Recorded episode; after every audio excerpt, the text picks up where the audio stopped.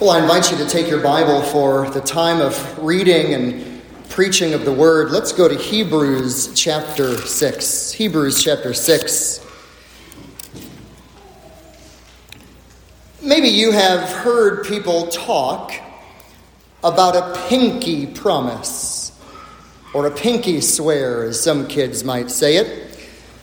One young little boy said, I pinky promise to his friend that we will still be best friends even when we're old and when we're in nursing homes and we will chase each other around in our mobile chairs.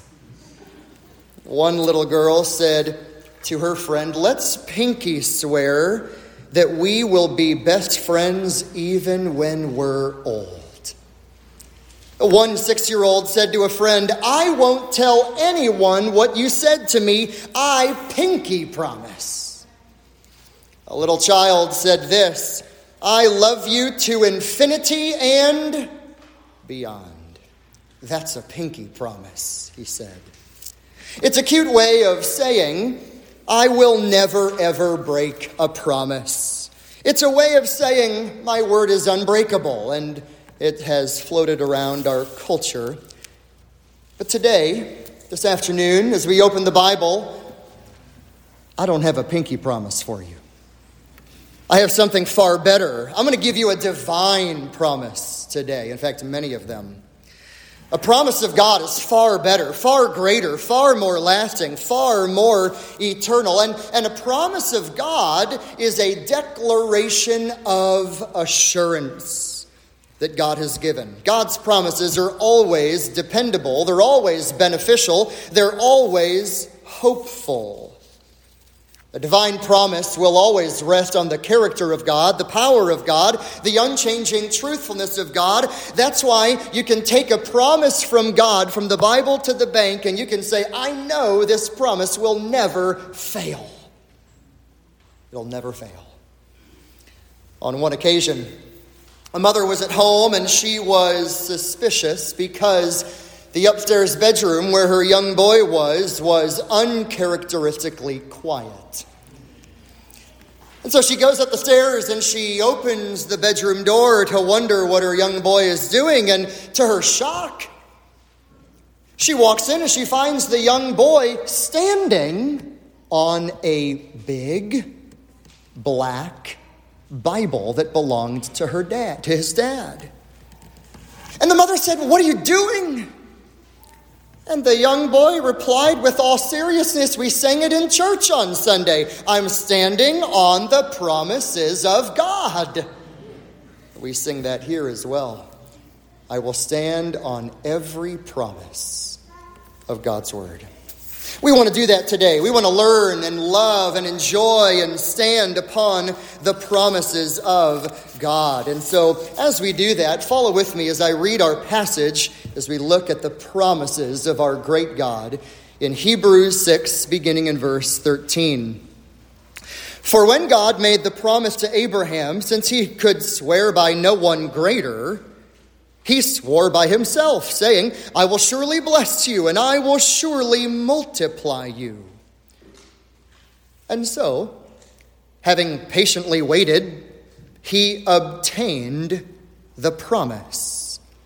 For men swear by one greater than themselves, and with them an oath given as confirmation is an end of every dispute. In the same way, God, desiring even more to show to the heirs of the promise the unchangeableness of his purpose, he interposed with an oath. So that by two unchangeable things, in which it is impossible for God to lie, we who have taken refuge would have strong encouragement to take hold of the hope set before us.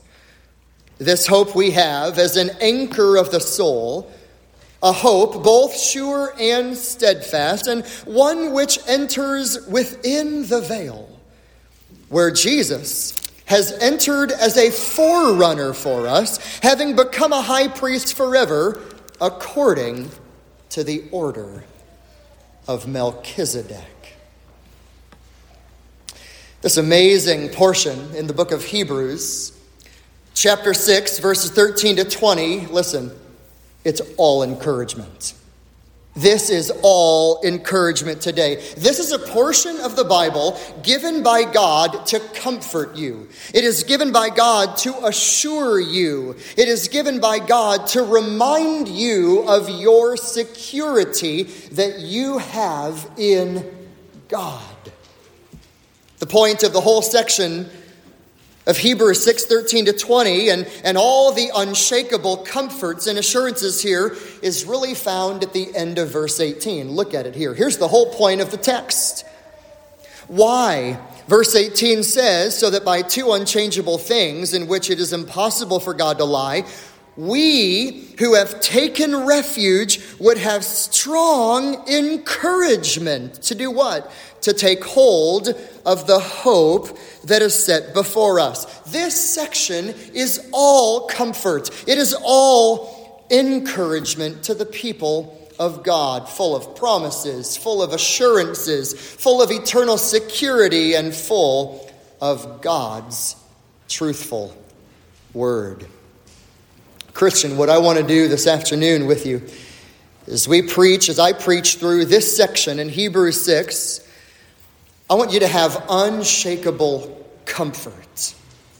I want you to have heartwarming assurance because our text brings out three unshakable certainties. You, have got to get these. In fact, I've worded them simply. You can memorize them. Boys and girls, you can memorize this. And you can quiz your dad and mom on the way home tonight to make sure they were listening to the sermon. Three unshakable certainties that you can have from the text. Number one, God's promise. Number two, God's character. And number three, God's Son.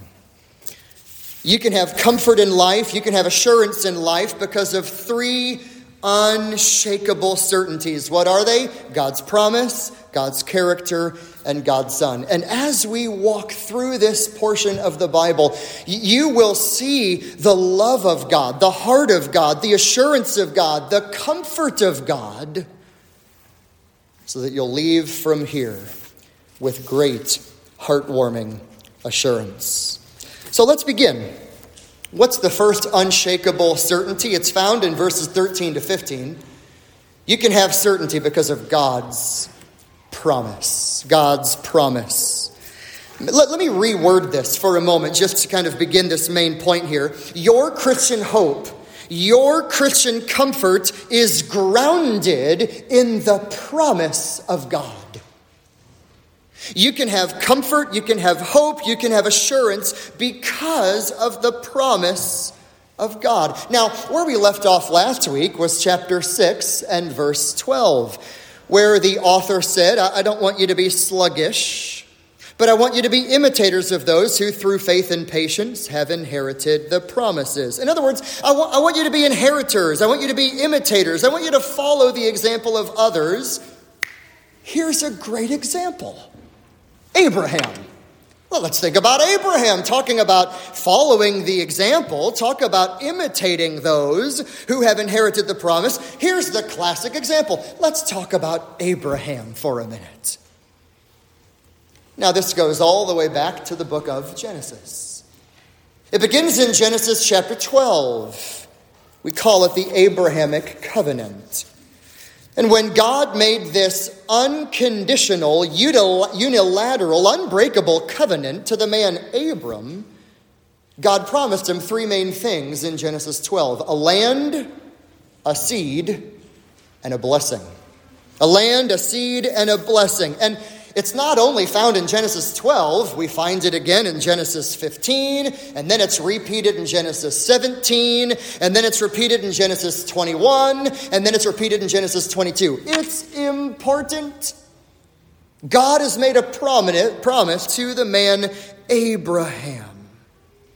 But the point of the Abrahamic promise here in Hebrews 6 is that God has made a promise that a descendant would come from Abraham, and through which God would, of course, bless the world. And that promise is the man Isaac. What's really fascinating about all of this is when God made that initial promise to the man Abraham, you're going to have a son, guess what? He had to wait, wait for it, 25 years. Well, that's exactly what our text says in verse 12, where we ended last week. So that you won't be sluggish, but you will be imitators of those who through faith and patience inherit the promises. Let's consider Abraham. God said that you're going to have a son and you're going to give, you're going to have a child, you and Sarah. And he's like, well, when's that going to happen? I'm old, my wife is old. How's this going to happen? 25 years. 25 years. And then Isaac is born, Genesis chapter 21. He's born. The promise was fulfilled. And then we turn to the very next chapter in Genesis chapter 22, and you're probably familiar with this. In Genesis 22, God says to Abraham, Abraham, I want you to take that son, yeah, the, the son of the promise right there. The one that I said is going to be born to you and Sarah, I want you to go up and I want you to offer him as a sacrifice to me on the mountains of Moriah. What? What, what, what do you mean? But he's the son of the promise. He's the son of the promise that would make Abraham into a great nation. And yet, Abraham is a man of faith. He follows what God tells him to do. In Genesis chapter 22, he passed the test of faith. And you know the story. He takes his son and he, and he binds him on the altar and he puts wood on top of his son Isaac and he raises the knife to kill his son. And God says, Abraham, Abraham, stop. God intervened and, and God stopped him, and God provided a substitute. You know the story. He provided the ram as a substitute that Abraham offered in the place of the son, Isaac. Oh, what intervention! What, what, what substitution! What compassion! What an amazing God! What a plan of God! What patience and faith of Abraham! Right after that, right after that, in Genesis chapter 22, we could read it in verse 16. God says this by myself I have sworn, declares the Lord, because you have done this thing and you have not withheld your son, your only son. Indeed, I will greatly bless you, and I will greatly multiply your seed as the stars of the heavens and as the sand which is on the seashore, and your seed will possess the gate of their enemies. God said to Abram, You've passed the test, and I'm going to bless you greatly, and I'm going to multiply you greatly. Abraham was a man of faith. He was a man who received a promise from God, and get this, he believed God. He obeyed God. He lived by it. He depended upon the promise of God. Abraham saw the fulfillment of that promise 25 years later when Isaac was actually born, and then when God told him to offer the son as a sacrifice, he still obeyed the Lord. And he thought, God, are you really going to come through with this? I mean, how's this whole thing going to work? You made a promise. It's been very clear. You've repeated it a number of times. Are you really going to come through? I mean, it seems so impossible. Maybe you and I have had those thoughts. Maybe you and I have wondered that sometimes. Boy, how's the Lord going to come through on this? How's God going to work here? I mean, it seems like, like there's just no way out. Of course, the Abrahamic covenant still remains. We read in Hebrews 6 about that very event. Look at the text with me. Hebrews 6, verse 13. When God made the promise to Abraham, since he could swear by no one greater, he swore by himself. And now he's going to quote from Genesis 22, right after Abram obeyed God and was going to sacrifice his son Isaac. I will surely bless you and I will surely multiply you. Verse 15. And so, having patiently waited, he obtained the promise. Abram patiently waited. He obtained the promise. What's that? The son of the promise, Isaac. This is huge because God gave his word. Genesis 12 in the covenant and then he repeated it in Genesis 15, and then he said it again in Genesis 17. What's the point of all of this? God is faithful to his promise, and you can depend on it even when you're confused about what God is doing. And even when it seems like God isn't working according to your timetable. I mean, 25 years is a long time to wait. But he waited. Abraham knew it. He believed it. He trusted. It's almost like our text in Hebrews chapter 6 is saying, Church, let's consider Abraham. I mean, I want you to think about the patience of Abraham, the faith of Abraham, the perseverance of Abraham, how God gave Abraham a promise, and guess what Abraham did? He held on to God's promise, however impossible it may have seemed. He held on to the promise of God because he knew that God was faithful. He knew that God was reliable. He knew that God was true. And it's like the author is saying, Church, you should do the same. Believe the promise of God.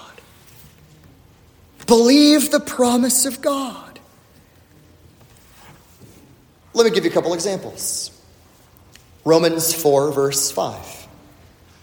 The one who believes in him, who justifies the ungodly, the text says, his faith is credited as righteousness. Talk about a promise. That if I believe in God who justifies the ungodly, that faith in God, in Christ, is credited as righteousness. Later on in Romans 8, verse 1, there is now no condemnation for those who are in Christ. That's a promise. Romans 8 37, the Bible says that we overwhelmingly conquer through him who loves us. Romans 10 9, here's another promise. If you confess with your mouth Jesus is Lord and you believe in your heart that God raised him from the dead, here it is, you will be saved. I mean, do you hear those promises? Do you hear what God has said? It's almost like the author of Hebrews is saying, I know I just told you to not be sluggish, and I want you to follow the example. I want you to imitate the example of those who had to be patient to obtain the promises. Look at Abraham and see how patient he was. God made a promise and you take God at His word. So let's go back to it. How can you have comfort? How can you have assurance? Where can you get these unshakable certainties in your Christian life? First, from God's promise. You know, by the way, just maybe a little footnote for all of us. You and I are now living in the new covenant age. You and I are living in the new covenant age. We have more, many, many more promises than Abraham ever did. Many promises. So here's what we ought to do with the promises all through the Bible. Number one, we ought to know them. Number two, we ought to believe them. Number three, I think we ought to pray them. And number four, we ought to rejoice in them. Through patience and perseverance, we obtain the promise. Abraham did the same. You can go here tonight, from here, out these doors. You can be talking with one another, fellowshipping with one another, and you can ask the question so, what promise? Can you go from here today encouraged with? And use that to sharpen one another. Use that to encourage one another. Use that to edify one another in these unshakable certainties. Number one, God's promise. Let me give you number two, another way in which the author brings this out in Hebrews chapter 6. Not only can we have great comfort and assurance in the promise of God, number two, if you're taking notes, the character of God. God's character. Yes, our Christian hope and our comfort is grounded in the character of God. The character of God. Now, these words in these verses, 16 to 18, are quite interesting because they revolve around this topic of oath. An oath. Now, what's an oath? I mean, we just talk about promises. What's an oath? Well, an oath is a confirmation of something. An oath is what puts an end to a matter. An oath is, is when you, you, you make an oath by someone of a, of, a, of a higher authority so that it is the end of every dispute, it's the end of every matter. There's nothing more that needs to be said. Look at verse 16. Hebrews 6, verse 16. For men swear by one greater than themselves, and with them an oath given as a confirmation, which is an end of every dispute. I mean, that happens in courts as well. Verse 17, in the same way, God, desiring even more to show the heirs to the heirs of the promise the unchangeableness of his purpose, he interposed with an oath, so that by two unchangeable things in which it is impossible for God to lie, we who have taken refuge would have strong encouragement to take hold of the hope set before us. Why does God make an oath? Why does God make an oath? I mean, it's like God is condescending to us, and it's like God is saying, I, I, I want to doubly give confirmation to you. No, no, no. I want to triply give confirmation to you. No, no, no. I want to abundantly confirm to you my promise, my plans, my decrees, that they are sure. God graciously wants to show his people, if you look at verse 17, the unchangeableness of his purpose. God wants to show you the total trustworthiness of His Word. It, it's God condescending to us, saying, Let me give you an oath.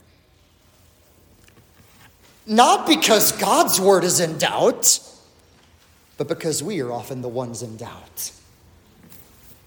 We often fear. We often forget. We often doubt. We often distrust God. We need assurance. And God condescends to us in amazing humility, in compassion and, com- and tenderness. And He just gives another layer of assurance. I give you my promise, but now let me give you an oath. By the way, that's verse 18. By the two unchangeable things. What are the two unchangeable things? It's the promise and the oath. It's the promise and the oath. It's remarkable to me that God does this. I mean, He doesn't have to do this. He could just say, hey, I already told you the word, believe it. But out of tender compassion, out of love, he wants for you to know the unchangeableness of God's decree. So imagine if I was to handwrite a letter and I was going to mail it to you. Maybe an illustration could be helpful. So I write a letter and I want to send it to you, and I'm going to take it to the post office, and I put your name and your address, and, and I put a stamp on the top of that envelope, and it's going to go to you across town. But if but if I think it's a little heavy and, and I just want to be really sure that that envelope is going to get all the way to you, maybe I'll put a couple of stamps on there. And if I kind of want to go overboard, I might put three stamps on there, maybe four. Surely it'll get there. You know what God is doing in verses 16 to 18 right here? It's like God is smothering the entire envelope with stamps so that you are super duper, doubly, triply sure that my God keeps his word. That's what he's doing. And all of this is grounded in the character of God. It's all grounded in the character of God. Now, notice this. Because we read in verse 16, men swear by one greater, right? In the law courts, you know, do you swear to tell the truth, the whole truth, and nothing but the truth, right? That, that happens in the courts by a higher authority. Well, there's no higher authority than God. Who, who's he going to swear by? Well, that tells us right here in verse 16 and 17 that God is supreme. His character is supreme. There's no one greater than God, there's no one higher than God. God swears by no one greater because there is none greater than God. Our God is absolutely supreme. So you and I can be comforted because of the character of God because He's supreme. Second, the character of God, He's also immutable, He doesn't change. We see that right here in verse 18. So that by two unchangeable things, God doesn't change. His promise doesn't change. His oath doesn't change. His character doesn't change. Guess what? You and I change. You and I can make a promise. We could break it. We could, we could not be faithful to our word, but not so with God. He's immutable, He doesn't change. Third, the character of God is not only supreme and immutable, third, He's sovereign. And I love that because right here in verse 17, look carefully at your text. I want to show you a word. God desiring to show to the heirs of the promise, that's you and me, the heirs of the promise, the unchangeableness of His now, I have purpose in my translation. The Greek word refers to God's decree. God wants you to know the unchangeableness of his sovereign decree. He's the king over all. He's got plans, he's got purposes, he's got decrees. This God is the Lord, the king, the sovereign over all. He's decreed the end from the beginning you can trust in this character. He is supreme, He is immutable, He is sovereign. Fourth, He's also truthful. He is truthful. What, what does God want to do? Well, He wants you to know in verse 18 that by two unchangeable things, the oath and the promise, by the way, it's impossible for God to lie. I mean, what a truthful God we have. What a God of veracity. What a God of dependability. What a God who is truthful. You can take every promise to the bank and say, My God is true. We see that God is supreme. We see the immutability of God. He is sovereign. We see that He is truthful. And then there is another character trait of God He is powerful. And it's right here in verse 18. It is impossible for God to lie. We who have taken refuge would have a strong encouragement to take hold of the hope set before us. Did you see that? We who have taken refuge. What a great word, refuge. What a great concept. Now, the word here is intended for us to go back in our mind in biblical revelation to the cities of refuge in the book of Numbers and Deuteronomy. And here's what would go on there in, in, the Old Testament times and this law that God gave through Moses to the people of Israel. If you were living in that time and you had accidentally killed someone, If you're out in the field and you have a malfunction of some of the instruments or something happens and your neighbor is killed by your hands accidentally, you run to one of the six designated cities of refuge, three on each side of the Jordan River. And you would run there for safety. You would run there for protection. You would run there for care. And the author is saying, Remember the refuge there? We can take refuge and have strong encouragement in our God. We know that Jesus is a ready refuge, an available refuge, a strong refuge. He's a sufficient refuge, and He saves us, not just from somebody running to kill me for revenge, but Jesus saves me from the wrath of God. Jesus saves me from the sin and the punishment that I deserve. I set my face toward Christ and I run to Him for safety and for security and joy and rest. Do you see the character of God here? God is supreme. God is unchangeable. God is sovereign. God is truthful. God is a strong, powerful refuge. And do we need more reasons to have comfort here this afternoon?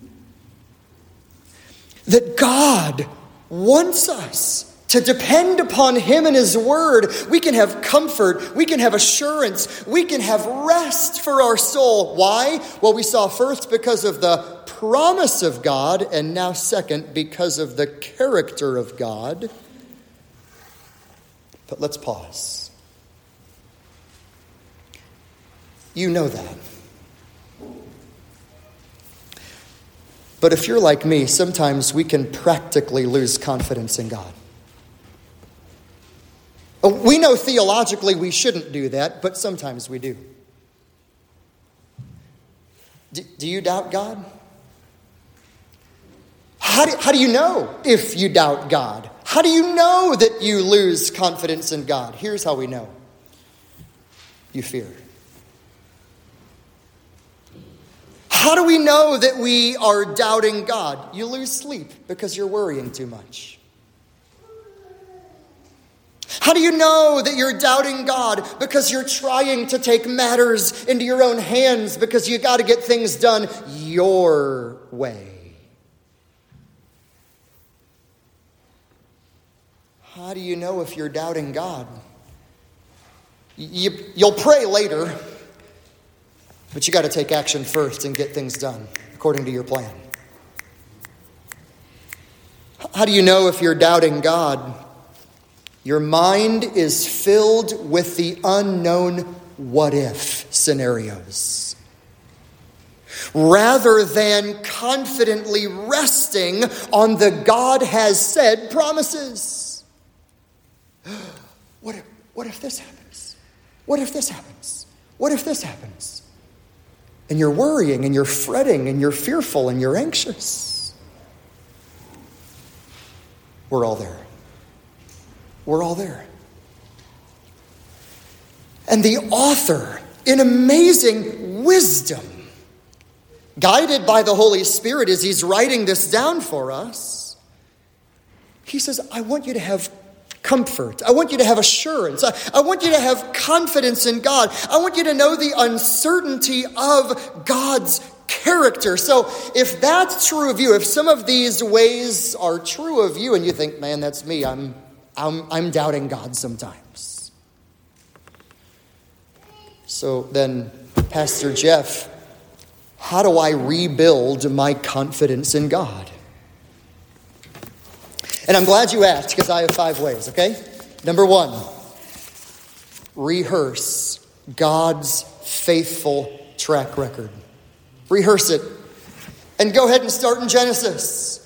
And just walk through biblical revelation at the promise after promise after promise that God gave. And you think, wow, God was faithful to Adam and Eve. He was faithful to Enoch. He was faithful to Noah, faithful to Abraham, Isaac, Jacob, and on and on we could go. I mean, all through biblical revelation, we can rehearse the faithful track record and we can say, Our God is reliable. Second, what we can also do is we can read and reread and rejoice in God's Word. Rejoice in God's Word. Now, that's kind of like an obvious, of course, we know that. But yet, to anchor our hearts in the living and transforming Word of God is vital. Vital. So you rehearse God's faithful track record. You read and reread and rejoice in God's word. Let me give you a third way that you can rebuild, as it were, this confidence in God. Number three, reflect on theology to know God deeper.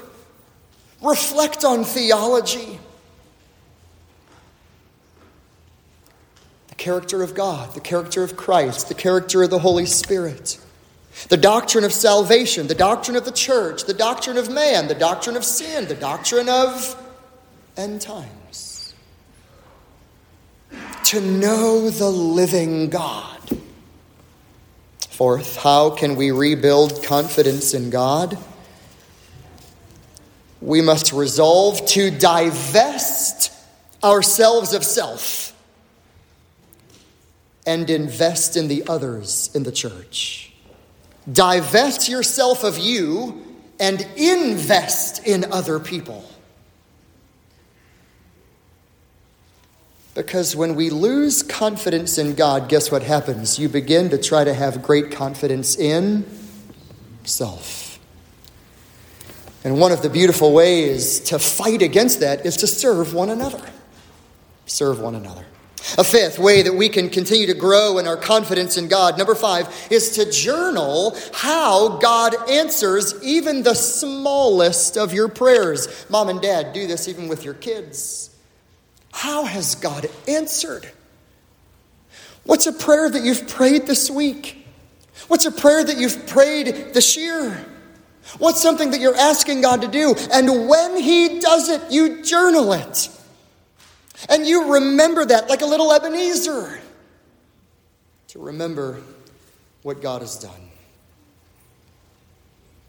You see, all of this in Hebrews 6 is meant to encourage the people of God. Look, they were going through difficult times, they were going through hard times, they had difficult lives, they had suffering, they had persecution. And the author says, I want you to have unshakable confidence. Number one, because of God's promise, number two, because of God's character.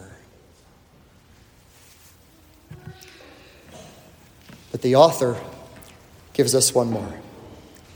And if you're taking notes, jot down this third unshakable certainty that we ought to have God's promise, God's character, and now, third, God's Son.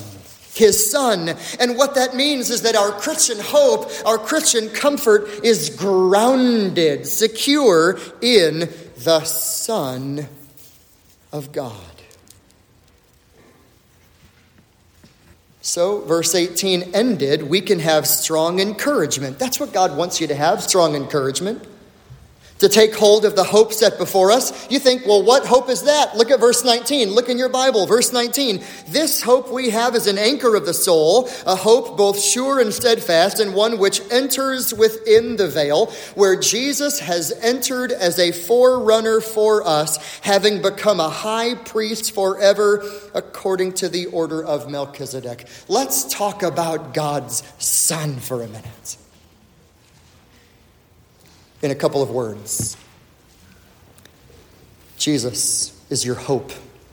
He's your hope. That's, that's what it says, verse 19. This hope that we have. Verse 18 tells us that we who have taken refuge take hold of the hope that is set before us. We run for refuge to Jesus Christ in confident assurance of hope we could sit here today and say, you know, I really hope the Cardinals win the World Series this year. Well, they may or they may not. But that's not biblical hope. That's just a wish. Biblical hope is not a wish. Biblical hope is a certainty. And that's what we read in verse 19. This hope we have as an anchor of the soul. So let me let me illustrate it like this. Imagine there's a man and he's running for refuge because he knows he's a great sinner. He's a great sinner.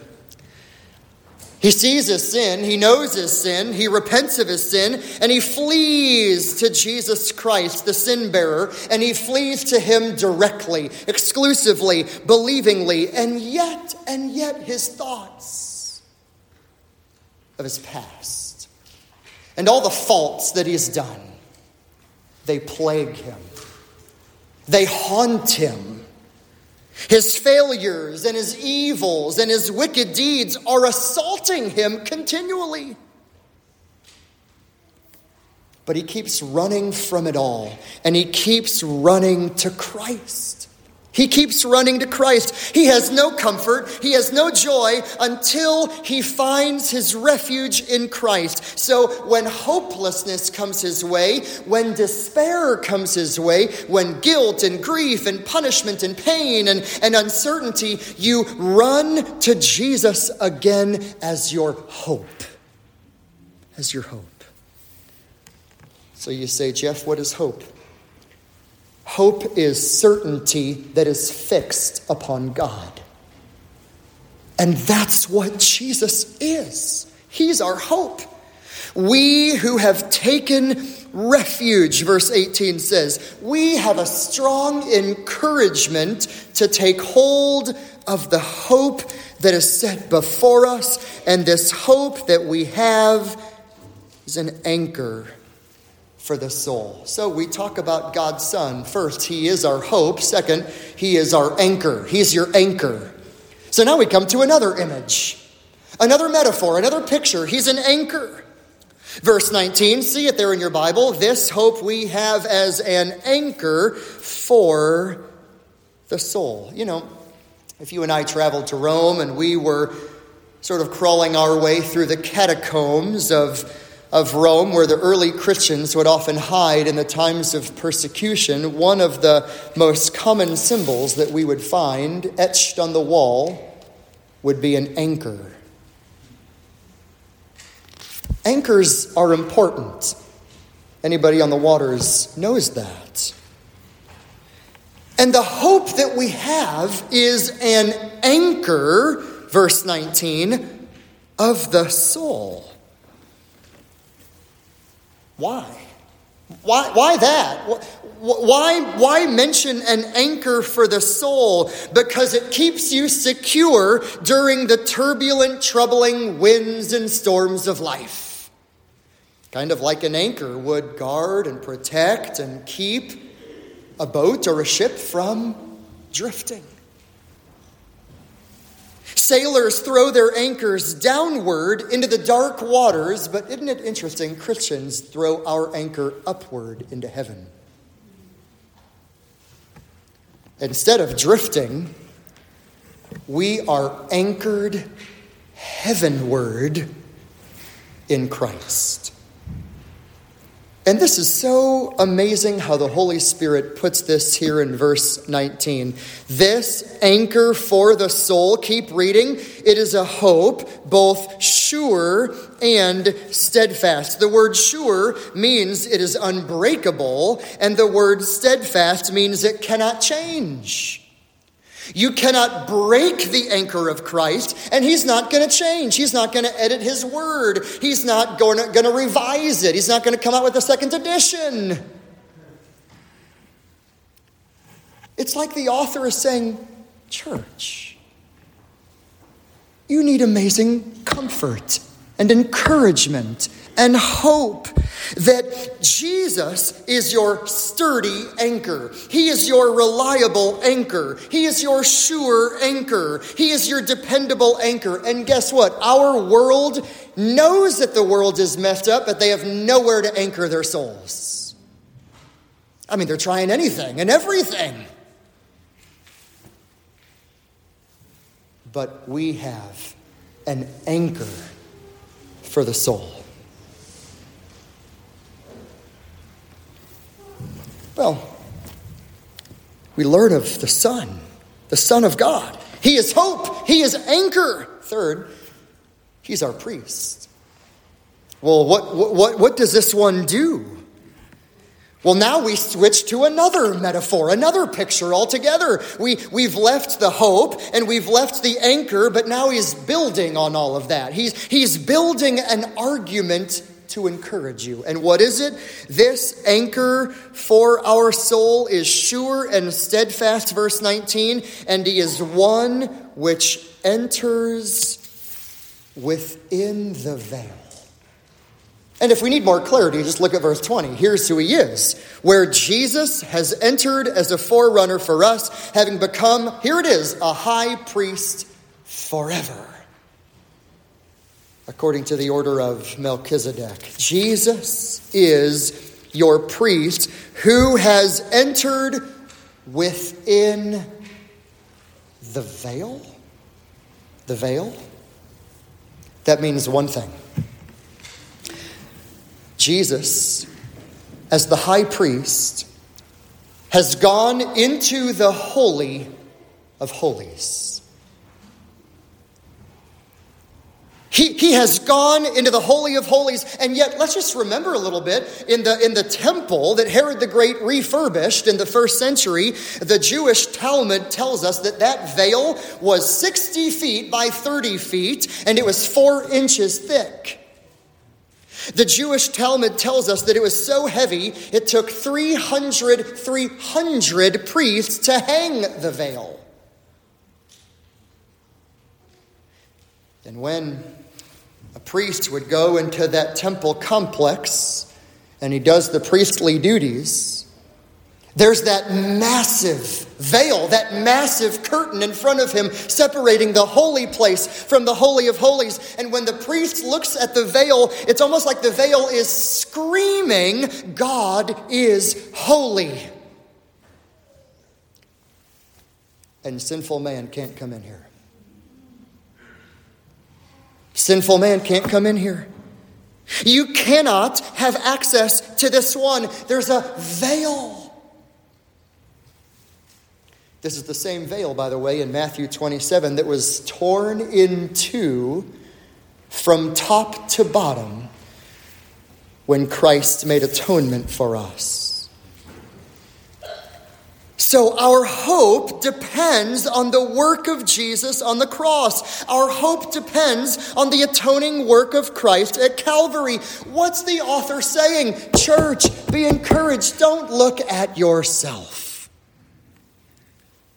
Don't look to your situation. Don't look to your possibilities. Don't look inside. Don't look on the inward parts of your desire and your heart and all these things. Don't look to your past. Don't look to your kids. Don't look to your money. Rather, look to Jesus. Look to the cross. That's where you find hope and that's where you find security at the cross. And it's almost like God is saying, You do it once, but you keep doing it. And you do it again, and you do it again, and you keep believe. But if you're here today and Jesus is not your high priest, that veil is still up between you and God, screaming, God is holy, you can't come in here. And so, what you must do is you must come right now at once by faith alone. You must come to Christ believingly, humbly, acknowledging that you have sinned against God. There's a separation between you and God. You could never come to God on your own. You could never bring yourself to God on your own. You could never do anything to work your way to God by your own goodness, God has already declared about you, you have none. But Jesus, verse 19, has entered within the veil. What you can't do, guess what? He did it. Which leads to the next word. He is, we saw first, our hope and then our anchor, and then our priest, and now, fourth, This Son of God is your forerunner. He is your forerunner. So, verse 19 says that Jesus is the hope, sure and steadfast, which enters within the veil. Verse 20, where Jesus has entered as a forerunner. Now, that's shocking to me because no priest of old was a forerunner, because nobody came behind him into the Holy of Holies on the Day of Atonement. It was only him. The high priest was a representative, but not a forerunner. But Jesus is a forerunner. He, he brings you to God. You come to the immediate presence of Almighty God. That's why 1 Peter 3:18 says that Jesus died the just for the unjust in order to bring us to God. A forerunner. What, a, what, what an interesting image.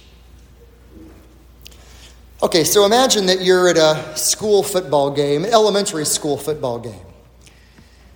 And the team is getting ready to go on the field, and they leave the locker room, and all these little kids have all their pads on and their helmet on, and they're ready to hit the field and begin the game. And the team captain, he comes out first. But on the field, ready and waiting for the team to arrive, are some coaches and maybe some parents, and they've got a large paper banner. And that paper banner might say, Go team or win or something like that. And so this little captain, he's leading the charge. He's the forerunner. And he's going to break through that paper onto the field. And guess what? He's not alone, but the team comes after him. Jesus is our forerunner. He has gone first and he entered within the veil. The whole team, meaning all believers, all the redeemed, all those washed in the blood of Christ, follow behind him. Let's put it in a promise you will follow behind him. If Jesus is the forerunner, then we are the afterrunners. And if he has run hard to do the work of redemption for us, let's run hard to pursue him. Let's run hard to pursue Him with thankful hearts for what He's done for us. Like the 144,000, Revelation 14, verse 4, they follow the Lamb wherever He goes. There's a couple of words in the middle of verse 20. Jesus entered as a forerunner. Don't miss these two words. For us. The Greek phrase has this idea for our benefit. He is our forerunner for our benefit. He is our forerunner for our advantage. He is our forerunner for our gain. I mean, do you hear the hope that is just oozing out of these verses today? The author is writing to the congregation and he says, I want you to have unshakable certainty in God because of his promise, because of his character, and because of his son. Here's what's so great about all this. Everything that we've looked at today, every single thing. Are you ready for this? Number one, it's objective. These are fixed realities. It's based on divine fact, not your fickle feelings. Why? I, I, don't, I don't feel secure today. That happens. We have our good days, we have our bad days. But I'm thankful that God's promises are objective. They are fixed realities. Number two, not only are they objective, they're external. They're, they're, they're outside of you. You know what that means? You can't alter it. You can't alter it. You can't change it. Third, these promises are immutable. Everything we've looked at today, they are immutable, meaning they don't change. They can't be revised or redacted or edited. They won't fade away. They won't expire. Everything we've looked at today, the promises of God are eternal. They're forever. Forever and they are transformational. Meaning, these promises lift you up to heaven in Christ because you look to Him. You see your hope that is linked with Christ. And He's gone within the veil into the Holy of Holies as our forerunner. Boys and girls, I want you to hear something. Listen carefully. One promise from God is worth more than all the money in the world. God hasn't just given you one promise, He's given you a book full of promises. What security, what comfort, what mighty assurance from our Heavenly Father. What a God. Listen, God does not want you to doubt. He doesn't want you to doubt. He wants you to have secure confidence in Him. But, but maybe you're here today and you're full of doubt. Maybe you're here today and your life is filled with, man, I've, I've tried this and I've tried that and I've tried living for self and I've tried living for my pleasure and, and this world is a mess and I don't know where to go. I, I don't have any anchor for my soul. What do you do? You need to look to Christ and turn to Him. And this mighty rock and this mighty refuge is an available, He is an inviting, he is a wooing, He is a tender, and He is a sufficient Savior for all who come to Him. I want to close by telling you about a man. His name is Edward Mote.